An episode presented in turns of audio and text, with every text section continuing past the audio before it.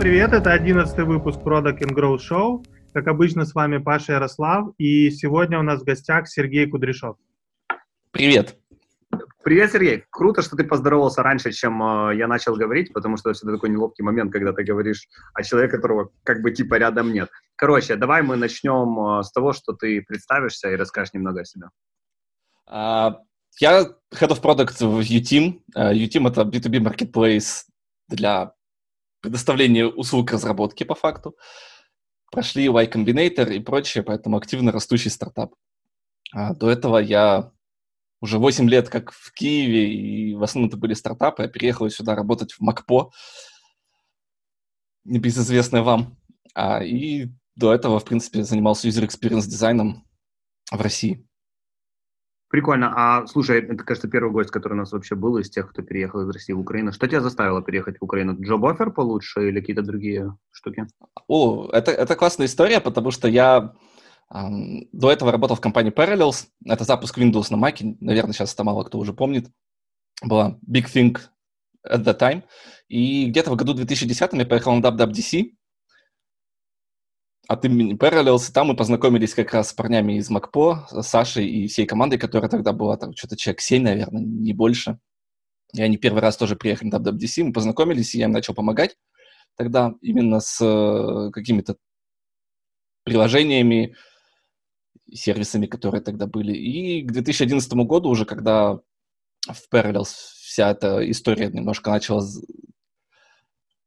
становиться глухой, то есть оно не развивалось, мы все, что могли сделать, сделали, уже как бы работали ради работы больше, чем ради действительно какого-то ценности пользователям, то да, я приехал сюда, в Киев, на две недели в мае 2011 года помочь с Климамаком 2, еще тогда, только, только начинался.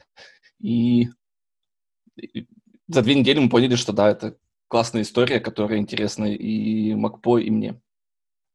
Клево. И так ты, получается, переехал в Киев? Да. Ты переехал в Киев, начал работать в Макпо. Что было дальше? Ну, из, Мак, из Макпо мы, я ушел делать собственные, по факту, проекты. А, самый, наверное, известный из них это компания Софторина, которую мы делали.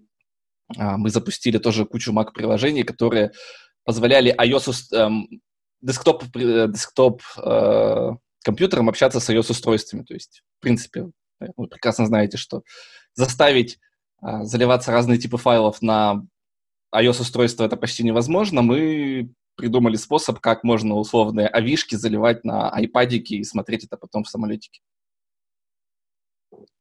Клево.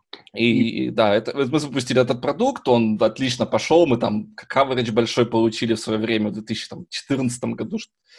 Вот того времени эти, это я развивал, потом были другие стартапы уже, автомотив и, и travel и прочее, прочее, и вот UTeam.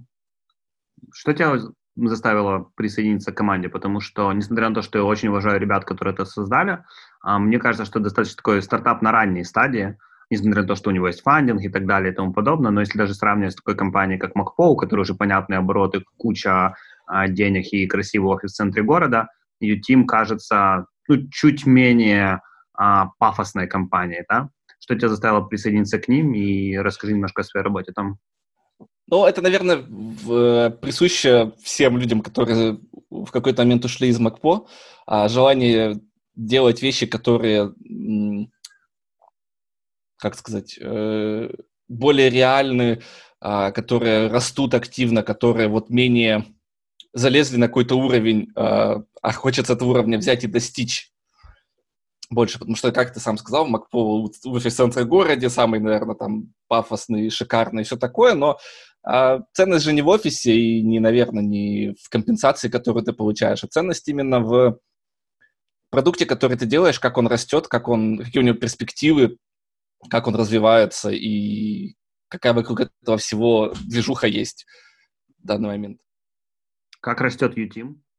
От, отлично растет, потому что после, это, это тоже такая длинная-длинная история про то, что все компании, проходящие Y Combinator, они имеют потом пост-YC синдром, то есть э, во время YC все приходят, что такое YC? YC — это три месяца, когда тебе говорят, э, хватит что-то девелопить, давай продавай. Мне кажется, стартап-акселераторы это все, в принципе, к этому и сводятся. И фаундеры начинают продавать, продавать, продавать, активно растут за время в YC, а потом уже начинают достраивать какие-то вещи, которые они три месяца в YC не делали, и почти там 100% компаний а, после YC у них проседает рост, но вот как бы тут самый смысл найти этот traction. У Тима идея была в том, что и сейчас есть uTeam обладает, э, в отличие от всех конкурентов на рынке, там, Upwork, Toptal'ов и прочих интересных решений, всем, всем известных, а где, с другой стороны, фрилансер, то есть потенциальный заказчик нанимает фрилансера. Utime предлагает не фрилансеров, а агентство, и, соответственно, Utime может предлагать не одного разработчика, а нескольких. И вот вокруг этого позиционирования Utime сейчас и строится, и весь рост э, от этого и идет. Ну смотри, у нас же такой no bullshit подкаст, и поэтому, когда мы спрашиваем, как растет, мы хотим цифры какие-то услышать. Если ты можешь ими поделиться, то было бы клево. Да, конечно. А за последний год где-то в раза два по общему обороту, а именно с точки зрения того, что мы начали учимся продавать под, э, команды, и как раз-таки команда это два и более человек. А сколько размер команды, Ютим? Сколько человек? А, Ютим сам 25 человек сейчас. Киев, это... В Киеве, да, находится? Нет, это в основном Львов, Киев догоняет Львов, плюс э, Лондон, плюс э, Долина. Два человека в Долине. Два кофаундера уехали. И ты, получается, как продукт работаешь из Киева в основном, правильно? Да, у нас, мы же, мы же продаем по факту remote, uh, remote first а, услуги, поэтому мы сами очень стараемся быть remote. У нас там, офис, он такое место просто, где мы можем побыть, а никто не обязан в него приходить. Главное, тем более, так как у нас вот это все с timezone'ами, у нас все совмещено, то да, мы все так в вечер, вечернем графике работаем. Давай тогда поговорим немножко о болях продукта, работающего в remote-команде, потому что мы с Яриком совсем недавно сделали research, я не знаю, видел ты ссылку или нет, да. когда мы а, анкетировали продуктов на предмет э, того, чтобы понять, э, какие челленджи у продукта вообще есть, и увидели, что если верить нашим данным, а эти данные основываются на опросе 900 плюс продуктов со всего мира, то продукты из ремоут-команд чувствуют себя максимально несчастливыми по сравнению со всеми другими продуктами. А, в основном это связано с тем, что много челленджей, челленджей коммуникационных, а, сложно снимать блоки, сложно утверждать решения и так далее и тому подобное. Расскажи, встречался ли ты с такими челленджами в своей работе? Если нет, то почему? Если да, то с какими? А, ну, вообще, исторически я в ремоут-командах работаю, наверное, с 2016 года, когда у нас там был стартап в Сингапуре и прочее, прочее. Понятное дело, что я работал отсюда, а не из Сингапура. Поэтому я как-то за это время научился. Там, по-моему, было всего, э, выработали всего три главных э, свойства. Во-первых, ремоут работы. Первое — это общее время пересечения у всех должно быть. А второе, можно друг другу позвонить в любой момент и быть открытым к этому. Ну и максимально открытая коммуникация. А, три.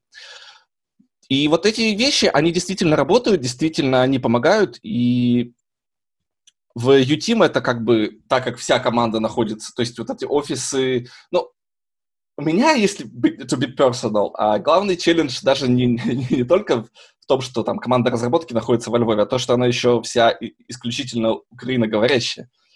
И я за 8 лет жизни в Киеве все равно язык выучил только понимать. И очень часто вот этот челлендж лично мой — это действительно полностью понимать украинский язык и там какие-то его особенности. А в другом, да, действительно, то, что разработчики не могут позвонить в любой момент, если у них есть какие-то вопросы. Плюс, конечно же, все вот эти а, четко прописанные синхронизации, когда мы собираемся и обсуж... мы говорим, почему и зачем мы что-то делаем. А, какой у нас э, ценность, а, ценность того, что мы делаем и зачем. Там на это еще накладывается на remote work то, что мы сильно разносим разные там процессы, а, делим э, и разные активности, и разработка это лишь один из этих, из этих активностей. С другими там вот с маркетингом. С маркетингом, к счастью, и sales, они у нас приписаны киевскому офису, и как бы, ну, какую-то часть времени в офисе сидят, и благодаря этому, наверное, часть вещей снимается, когда они раз в месяц бывают в офисе. Слушай, расскажи немножко э, о том, как э, у вас продуктовая команда синхронизируется с маркетингом. У вас есть такое понятие, как growth команды? Если есть, то в каком виде они существуют? Да, у нас есть growth команда, за которую я по факту, ну даже не команда, а процесс. Потому что у нас, раз у нас 25 человек, из них как бы факт а, именно продуктовая команда это без девелопмента 2 человека, а, с девелопментом 7. Поэтому, так как у нас two-sided marketplace, то у нас очень много operational а, отделов, которые взаимодействуют с клиентами, с э, разработчиками, sales, customer success и те, кто заводят э, supply side тоже, partner relations. Поэтому у нас сама разработка не очень большая, но очень быстрая. Поэтому мы где-то в начале этого года придумали процесс верификации, качественной верификации наших продуктовых решений, где мы придумываем какую-то вещь и тестируем ее сначала на Product Discovery интервью. К счастью, если ты калифорнийский стартап, то другие калифорнийские стартапы, которые по факту являются в основном нашими клиентами, они легко идут на Product Discovery интервью, потому что они сами это делают постоянно. Uh-huh. Поэтому ну, вот у нас Product Lab такой, когда мы за два дня дизайним и верстаем какой-то очень простой-простой лендинг, который проходит там, там понедельник, вторник, среду и в четверг это уже проходит пять интервью, которые по факту пройди при нас э, flow.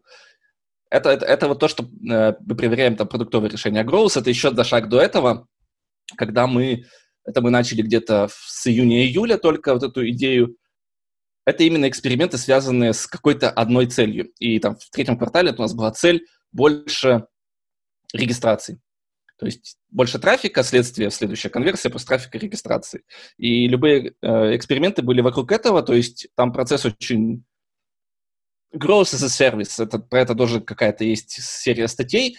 А после вашей конференции, кстати, и мастер-класса, в котором я участвовал, а, там оказалось, что это многие просто так и делают. То есть у них нет выделенной growth команды, у них есть именно как процесс этот, который они пытаются там по полдня в неделю выделить. Но примерно у нас то же самое. И мы собираемся раз в неделю. У нас есть то, что эксперименты, которые были закончены, которые сейчас запущены, мы собираем данные, которые мы собираемся запустить на этой неделе. И два бэклога — это совсем э, сырые идеи и идеи, которые мы как-то приоритизировали, валидировали.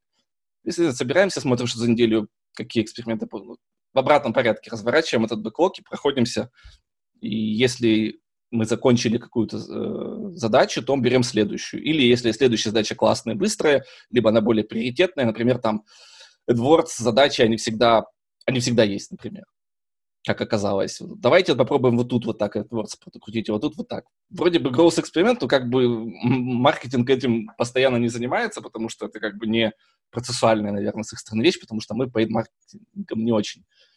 Там все разные EPA мы выкупили, весь paid маркетинг в нашем отрасли. И, кли- и клики там стоят сотни долларов. И поэтому разные-разные такие мелкие вещи с э, sales чаще всего. Самое интересное, что всегда, конечно же, sales привозит кучу-кучу идей. А давайте outbound сделаем recently funded стартапом, давайте outbound сделаем выпускникам Techstars и прочее, прочее. То есть тут такие-такие-такие вещи. Понятное дело, что есть и какие-то более вещи серьезные, но чаще всего growth эксперимент, его задача за неделю быть запущенным. А, смочь его запустить за неделю. И там, да, там участвуют все представители хедов, э, хед-департаментов, приглашенные чаще всего участвуют продукт, маркетинг, sales и founder'ы. Клево. Клево. Слушай, а расскажи немножко... Я, кстати, никогда не думал о том, что вы конкурируете с большим аутсорсом. Только вот сейчас понял, что вы же по факту за одних и тех же клиентах плюс-минус боретесь. Ну, большой аутсорс, а, извини, что перебью, он больше про продажу enterprise, а мы больше про продажу стартапам и каким-то не... Э, и, и теперь еще и digital transformation вот этому, который доступает на нас на всех большой волной.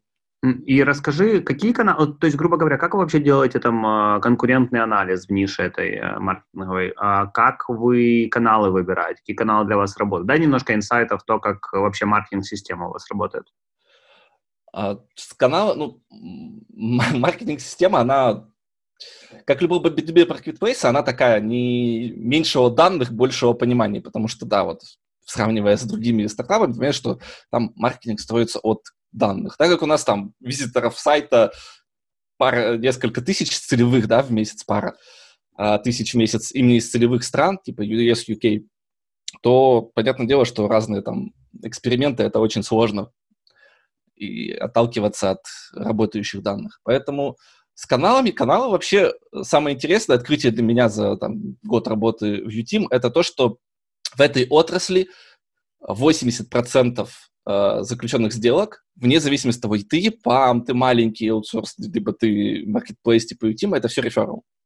Uh-huh. То есть э, тебе нужно отстроить рефералы, вот в первую очередь. Это на, мой вот был челлендж на третий квартал, уже и на четвертый квартал тоже, потому что мы все равно, да, у нас реферал это самый там по, по ROI, ROI, да, прибыльный канал, но он пока не 80% нашего трафика. То есть там отовсюду приходится сейчас где-то поровну, пропорционально. Органика, которая контент и прочее. Пейда нету сейчас совсем. Мы пейдом прекратили заниматься, наверное, даже с год назад. Рефералы. Ну и в IC рефералы, которые, естественно, очевидно, что мы, так как мы в нетворке Y Combinator, то это основные наши сейчас клиенты. Хотя не самые лучшие, потому что в компании, как и любого стартап-акселератора, они в большинстве долго не выживают. Они либо пивотятся, либо куда-то закрываются. А по твоим ощущениям, а что вообще про проекту дает YC Network? Ну, то есть ты очень много говорил о sales, о том, что есть возможность получить а, customer discovery какой-то более, скажем так, а, более быстрый, с более интересными брендами. А что еще дает эта история? Потому что совсем, ну, я думаю, ты в курсе, что вчера или позавчера был как раз, а, а, как это правильно сказать, результаты предыдущего преселекшена на YC. Я не слышал, кстати, ни о том, что хоть какой-то украинский проект отобрали. Возможно, кого-то отобрали, но не, не слышал об этом. Интересно вообще, насколько со стороны продукта, со стороны наемного сотрудника видна ценность э, участия в такой инициативе, как YC. А, сначала отвечу на твой вопрос. Э, на этой неделе было не селект, а приглашение на первое видеоинтервью. Они сейчас сделали очень четкую структуру. До 25 сентября они принимали заявки. Сейчас они отправляют приглашение на видеоинтервью. Те, кто придут в видеоинтервью, тех позовут на личное интервью а, в Сан-Франциско. И потом те, кто придут в видеоинтервью, те прилетят 1, 2, по-моему, января на, э, на этот, сам акселератор. Mm-hmm. А, сам YC по факту это не нахождение тебя в каком-то офисе, как вот у нас, наверное, очень часто делают. Мы вас помещаем в какой-то офис, и вы там сидите. Нет, в YC ты вообще должен там пару раз в неделю появляться на каких-то синках, а так ты сидишь у себя а, там, в съемной квартире в долине, как, как все всегда рассказывают, и пытаешься придумать. YC дает ровно, ну, наверное, опять же, три вещи. Первое — это постоянные нетворк с людьми, которые, ну, которых мы уважаем, которым следим, которых там как-то, не знаю. То есть есть office hours, они есть даже для пост YC компаний, они всегда ты можешь записаться. То есть какой-нибудь Кевин Хейл, который сейчас руководит там стартап-школой YC, у него там три часа в неделю, и ты можешь по полчаса забукать шесть э, слотов. И стартапы букают и задают вопросы. Мы букаем вопросы. Э, у нас э, Юра фаундер, который выступал на продакт последнюю причем, а он очень любит ходить к людям, которые делали маркетплейсы.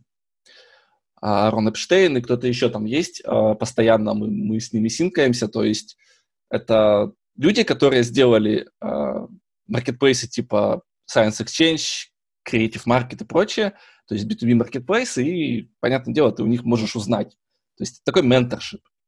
Второе, это, конечно, сама, сама, сам YC как продукт, с точки зрения того, что его задача, ну, стартап-школа, вот сейчас она закончилась, да, недели три назад, и как раз все постили вот в всех телеграм-каналах постоянно видео, видео, видео с э, стартап-школы. В принципе, стартап-школа — это запись по факту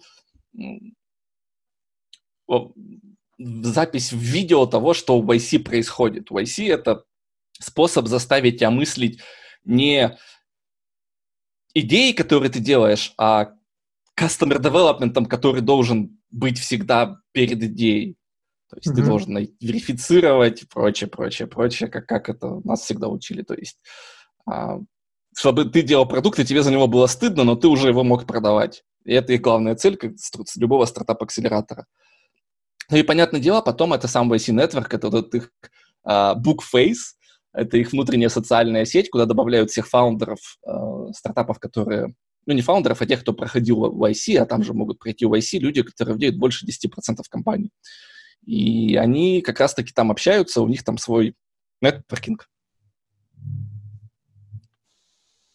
Ну, и из этого, понятное дело, у нас есть клиенты. Хотя, с другой стороны, тут есть одно но. Даже если вы найдете э, видео стартап-школы, там они как раз говорят, вот в прошлом году, прошлым летом это было видео, должен я нанимать аут, э, офшор agency для того, чтобы сделать свою версию продукта, они говорят, нет, не нанимайте, делайте сами. То есть там такой еще есть нюанс. То есть рубит вам в IT-бизнес, да, они помогают? А, ну, нет, там просто они-то, с другой стороны, за то, чтобы... Ну, то есть сейчас мы можем рассуждать э, там, что, что найм а, аутсорс компании — это не сохранение внутри своей, там, своего стартапа ценностей и знаний о продукте. Но, с другой стороны, иногда это очень быстро, иногда это быстро проверить, быстро проитерировать возможность. Поэтому мы как раз-таки идем от того, что мы предлагаем по факту ау- аутсорсеров, мы предлагаем тебе ремоут-воркеров. Просто они employed by какими-то людьми, которые заботятся о том, чтобы у них был там ноутбуки, кофе в офисе, печеньки, тепло и больничные оплачиваемые. Слушай, ты так точно знал дату, когда прислали результаты и приглашения на интервью? Скажи, сам подавался с каким-то проектом в этом году? А, я проходил стартап-школу со своим пэт-проектом. В IC я не подавался, потому что не было а, времени. Ну, то есть, я стартап-школу проходил, то есть, с одной стороны, чтобы пэт-проектом пройти, с другой стороны, чтобы понять вообще, какой этот процесс. Ну, и это как бы прохождение постоянно каких-то онлайн-курсов, это, в принципе, очень полезно. За последние там полтора года я для себя это понял, постоянно какой-то пытаюсь проходить параллельно. До стартап-школы там был этот спикер Стар, который я тоже тем хожу и рекомендую. А, и что такое спикер Стар? Я знал, потому что спикер Стар это курс Кирилла Анастасина, который Камикаки а, в Инстаграме, который тоже там куча у него шаржи и прочее. Э, парень, который в Яндексе профессионально помогал всем презентации делать. Сейчас он на консалтинге, помогает разным бизнесам, и вот у него онлайн-курс. Поэтому вот он очень клевый, мне очень помог. Целая история тоже связана с тем, что в какой-то момент я перестал выступать, потом попытался выступить, понял, что все плохо, ушел по этому поводу в какую-то такую...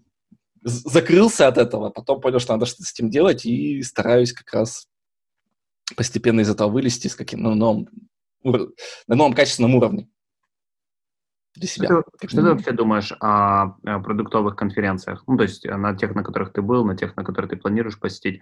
А вопрос э, в следующем ключе. Я все больше слышу мнение относительно того, что на конференциях а, ты ничему не научишься, и что туда в целом стоит ходить только или за вдохновением, или за нетворкингом.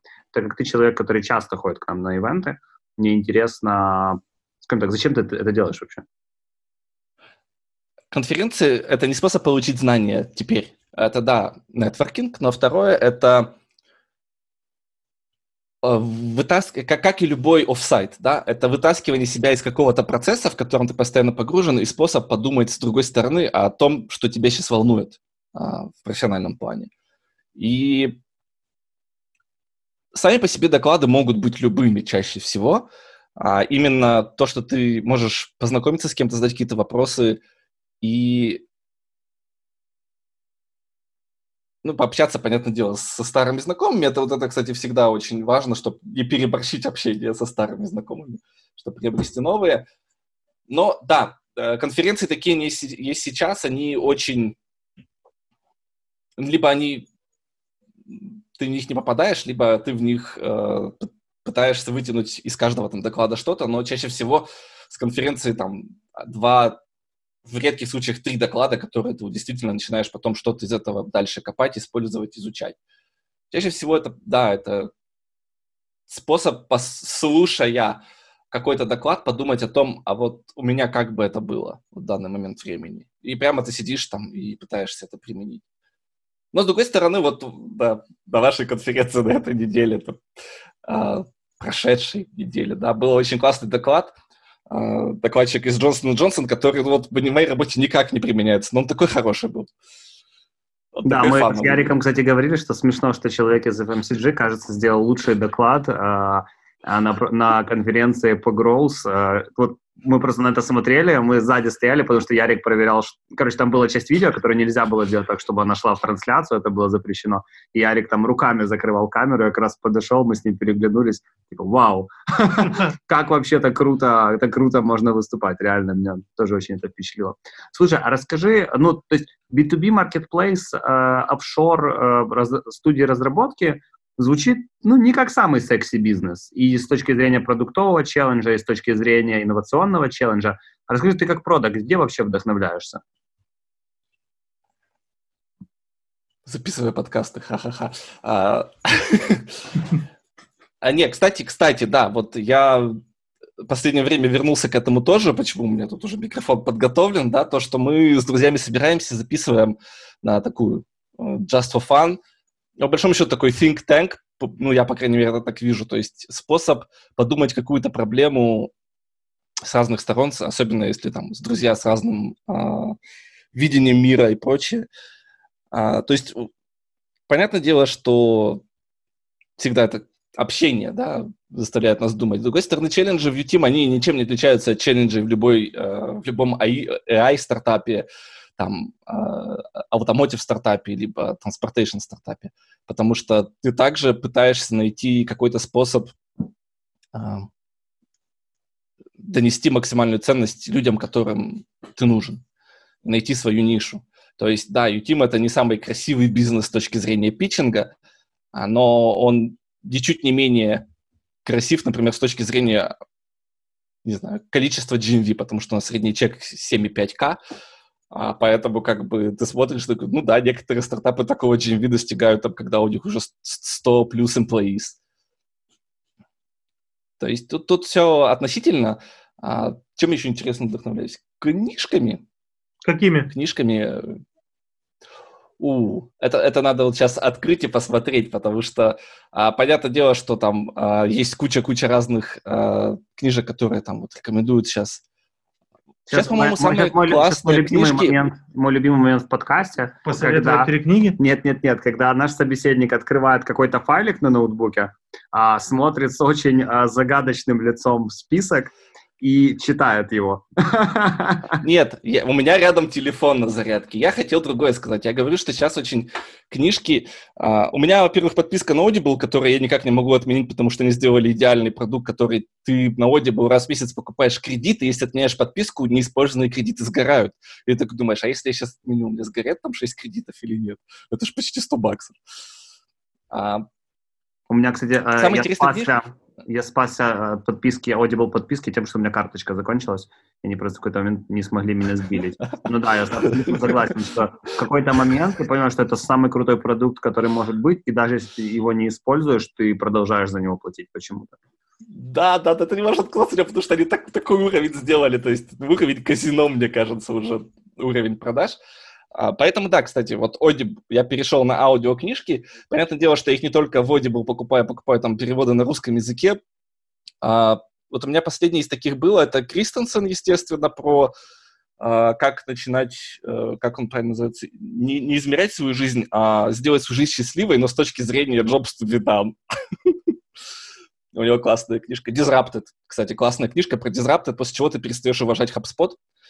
О, это а, Паша Кузнецов тоже рекомендовал. Мы после того, как с ним подкаст записали, кстати, один из самых популярных подкастов из того, что мы писали, он мне прям потом а вдогонку к разговору сбросил такую очень потрепанную обложку Disrupted. Но, кажется, мы не очень а, много поговорили об этой книжке, поэтому не все слушатели знают о том, что там история HubSpot рассказана была. Поделись немножко, о чем книжка и чем С она... С удовольствием. С удовольствием расскажу. А, история того, как а, очень история о том, что медиа умерли, и да здравствуют новые медиа по факту, но в новой оболочке. А, книжку написал автор, который когда-то был, работал в Wall Street журналах и вроде в разных компаниях, и когда-то он придумал ту самую книжку, не знаю, вы читали или нет, про фейкового Стива Джобса. У него был блог «Фейк Стив Джобс». И одно время, это был там 2008-2009 год, просто бомба. Как они там а, с основателем Oracle ездили на Хаммере типа Шварценеггера, Стив Джобс фейковый типа, и там рулили всей Калифорнии. Ну, что-то типа это, то есть оно очень смешно, очень в тот момент было, имело смысл, потому что все сходилось. Понятное дело, когда Стив Джобс умер, он блог закрыл, и а, его какой-то момент сократили, потому что, ну, извините, все, медиа умерли, мы не можем больше содержать такое количество таких дорогих авторов. И он скитался, искал, там был в каком-то тех-стартапе работал, но его в какой-то момент он жил Чикаго, по-моему, это было, да? Э, или... Нет, подожди, не в Чикаго, в Бостоне.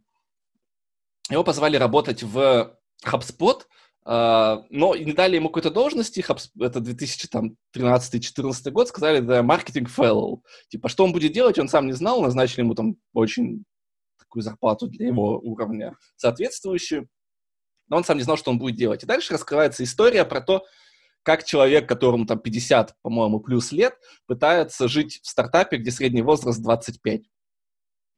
А, со всеми вытекающими вот этими нашими, которые у нас считаются за нормой, да, приходить на работу там непонятно во сколько, а, оставаться дома, работать и прочее, прочее, всякие нюансы вот этой жизни, ты начинаешь смотреть уже на то, что ты, ну, тебе, конечно, не 25 уже, но, наверное, да, наверное, мы немножко вот э, оторвались от реальности, и можно подумать о том, в чем же мы конкретно оторвались от реальности. Понятное дело, что с точки зрения автора всем нужно там стать более взрослыми, повзрослеть, перестать этим страдать и брать на себя какую-то ответственность и прочее, прочее. Но в итоге у него там история типа с Хаспотом закончилась а, не очень хорошо, он ушел оттуда, но он дожил до момента IPO, то есть денег каких-то он на этом заработал, Параллельно он там как раз был автором э, Silicon Valley сериала, то есть у него лично все хорошо, у HubSpot все хорошо, но вот история есть, которая очень классная, при этом ну, с точки зрения подумать вообще, сравнить себя с реальностью, что всегда нам полезно, всегда мы должны думать, не делаем ли мы что-то плохое или неподходящее. Поэтому очень книжка для нас, э, ну и про то, как действительно устроена жизнь стартапа на адском фандинге, где правда, где неправда, где выдумка чистой воды, где действительно наглая ложь. Ну, в общем, если вы действительно людям, те, те, кому интересны именно сами стартапы, вот как мне, да, постоянно в них участвовать, постоянно в них что-то делать, то очень полезная книжка. Прикольно, спасибо, что пошарил историю. Я на самом деле не читал, от кучи людей слышал очень положительные отзывы, и вот, мне кажется, вы меня доконвертили, или подписку на Audible как бы надо вернуть, или, в общем, как-то с этим разобраться. Слушай, ты много ссылаешься на стартапы, на пэт-проекты, расскажи, что у тебя за пэт-проект? О, с пэт-проектом это самое интересное, а мы э, с другом давно-давно-давно, уже с 2015 года, как всегда, пытаемся по выходным что-то пилить, и тут мы... У нас была такая платформа, условно говоря, тогда это были чат-боты, сейчас это скорее uh, conversational UI платформа для, для чего-либо. Поэтому она никогда не была зарелижена, потому что она была для чего-либо. А тут мы встретили конкретный пример, uh, познакомились с одним доктором, который ведет группы похудения. И они у него достаточно успешные, но упираются в то, что ему нужно с каждым человеком общаться лично, через чат, к счастью. И мы взяли, проанализировали его там чаты, выгрузили, поняли, что там очень 80% его времени можно по факту автоматизировать. Поэтому мы вот эту штуку сейчас делаем. Мы ее делаем, к сожалению, с почти начала этого года, что как бы не для стартапа, в принципе, really. Но, к счастью, я думаю, мы вот с недели на неделю уже первую версию выпустим там с минимальными какими-то вещи, вещами, которые запустим первых людей. Я, к счастью, уже показывал эм, проводил там серию интервью с, с людьми, которыми уже проходили курс доктора и все такое, то есть проверял, как работает регистрация для них, понятно ли им все такое. Ну, все, все по книжечке, как говорится. А, но so far no, no revenue stream, потому это такое. Стелс мод, наверное, правильно назвать. Ну, дальше будете продолжать? Stream, или, Дальше будете продолжать, или это будет на уровне там пилить по выходным и, и никуда дальше? А, вот это всегда интересно, потому что ты никогда не знаешь. С одной стороны, у тебя всегда должен быть project, чтобы ты там, вот в случае Ютима, у нет мобилки, а я всю жизнь до этого занимался приложениями и мобилкой. А, и, скажем так, э, хочется делать что-то, да, действительно, там, поним, понимать, что нового в iOS появилось в Android и прочее. Ну и параллельно тут уже как бы как пойдет, и это даже во все компании, которые я прихожу, всегда говорю, что как бы у меня всегда есть какие-то проекты, которым я там либо помогаю, либо меня зовут помочь, и это даже во всех контрактах у меня всегда есть с работодателем, типа что ты, ты имеешь право. Ты так а, утвердительно сказал, что у тебя всегда должен быть pet, pet project. Да. Ну, это просто для, опять-таки, как источник вдохновения, как какой-то backup или как ты на это смотришь? Это источник э, получения опыта, который ты не получишь на своем месте. Любой проект, в котором ты работаешь full-time, он очень специфичен. Да. И тебе нужно постоянно иметь подпитку э, извне, чтобы знать, что происходит. И применять какие-то вещи, которые ты не можешь применить на своем основном месте работы, особенно если это маленький, да, на два человека стартап, какие-то вещи, э, экспериментировать с какими-то новыми продуктами, которые появились и прочее, прочее. Если нет возможности сделать на основном месте работы, всегда можешь это сделать в своем pet-проекте я с амплитудой когда так познакомился. А, я думаю, многие так познакомились, потому что ну, не все были готовы переходить, особенно веб-сервисы, которые веб-based, не, не application, на амплитуду, хотя амплитуда для веб-сервисов, вот в случае Тима работает просто шикарно. Это основной наш там продукт, ну, понятное дело, все продуктовые решения принимаются на основе амплитуды. Сколько сейчас платите за амплитуду? Нисколько. Мы же маленький стартап, у нас мало... Мы, у нас мало трафика, у нас мало ивентов, поэтому за амплитуду мы платим нисколько. Слушай, в случае с амплитудой, мне кажется, это хорошо, потому что у меня тоже кейс а, появился работа с амплитудой только тогда, когда я своим подпроектом занялся, потому что мы когда работали в МакПо, даже для МакПо, а мы считали, что это достаточно дорогая история, а, я помню даже... Даже не MacPo дорогая, да вы что? А, да, да. Ну, в общем, мы немного юзали Mixpanel, Mixpanel тоже показался дорогим. Ну, опять же, это звучит как-то вроде странно, но да, у меня первый опыт появился уже в своих проектах. Мы когда-то, ну, как лайфхак, как всегда, если тебе амплитуда очень дорогая, делай разные аккаунты амплитуды на разные события. О, нормальная тема, да. Когда, мы когда-то такое делали в одном из проектов. А удобно этим управлять или это просто... Ну нет, конечно, нет. Конечно, неудобно. Ну, как бы, типа, потом ты можешь такое-то вытащить в условные какие-то дашборды, просто разные дашборды с разных амплитуд тянутся, и все, и сиди, выбирай. А скажи... Но что... теоретически можешь... Да, говори, говори. Я говорю, теоретически можешь, да. А. Слушай, ты в Украине сколько лет? Я пропустил в начале, прослушал. Восемь. Восемь. И ты уже, я хотел спросить, гражданин Украины или нет? Нет, а... нет. Э, Нам не дают. А почему? В общем, это не, это то, что, не то, что я хотел спросить, но давай продолжим. Почему? Да, Украина вообще не развитая страна с этой точки зрения. По идее, каждый год должен продлевать временный вид на жительство. И даже постоянный вид на жительство я получить вообще, в принципе, не могу, потому что у меня нет родственников тут. Я могу получить постоянный вид на жительство только если у меня есть родственники. Угу. Хорошо, прикольно.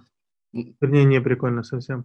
Я ну, хотел спросить про то, э, остаешься ли ты в контакте с какими-то коллегами из э, Родины, да, из России, и есть ли у тебя мнение по поводу того, отличается ли рынок кадров э, российский и украинский?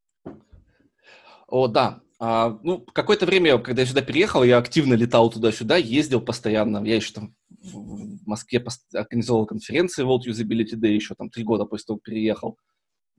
А, но за это время очень сильно рынок изменился в России. За это время выросли внутренние проекты очень сильно. И то, что я сейчас вижу, слышу, наверное, мы одинаково видим, слышим через условные телеграм-каналы в большинстве случаев, что все работают над проектами в России, которые нацелены на внутренний рынок. Проектов в России, которые работают на внешний рынок, мне кажется, так же мало, как в Украине. То есть пересчитать там только пропорционально на 3 умножить по количеству населения и все. Их тоже не очень много. Все в основном работают над Тиньков в э, Сбербанк, Альфа-банк и прочие какие-то внутренние проекты. Там вот э, доставка, такси, который там побеждает, да, Яндекс победил, Uber и прочее, прочее. Основное различие в этом, как я вижу, с другой стороны, очень сильно, там, благодаря, наверное, вкладу Ильи Красинского, все помешались на данных, Go Practice симулятор тоже не просто так появился сначала на русском языке. А, который, и, то есть там больше про данные, чем про, наверное, даже какой-то growth подход и прочее. Даже growth подход там он больше... Даже вот эта Epic Growth Conference, которая была за три дня до вашей, она тоже больше... Я с Пашей Левчиком общался как раз, он же там выступал. А, он говорит, ну там больше про вот циферки данные, то, что вот мне нравится. Ну, если то есть, перевести на простой язык с Пашиного. Ты так, так наверное, это... И ты так задумался, я думал, ты будешь продолжать. А, ну, я, я да понял, но, но нет. Понятненько. Но ты в целом видишь свое больше развитие здесь, или ты дальше планируешь куда-то путешествовать? Ну, я, не, я уже давно понял, что я не привязан, к, как семья не привязана к какой-то стране, поэтому, да, это зависит просто от э, потребности, необходимости. Мы здесь как бы 8 лет иностранцы. Поэтому быть иностранцем где-то еще там тоже, наверное, не хуже. Ясно. Ладненько. Будем, наверное, это дело заворачивать. Давай три совета продукту из России, который хочет найти работу в Украине.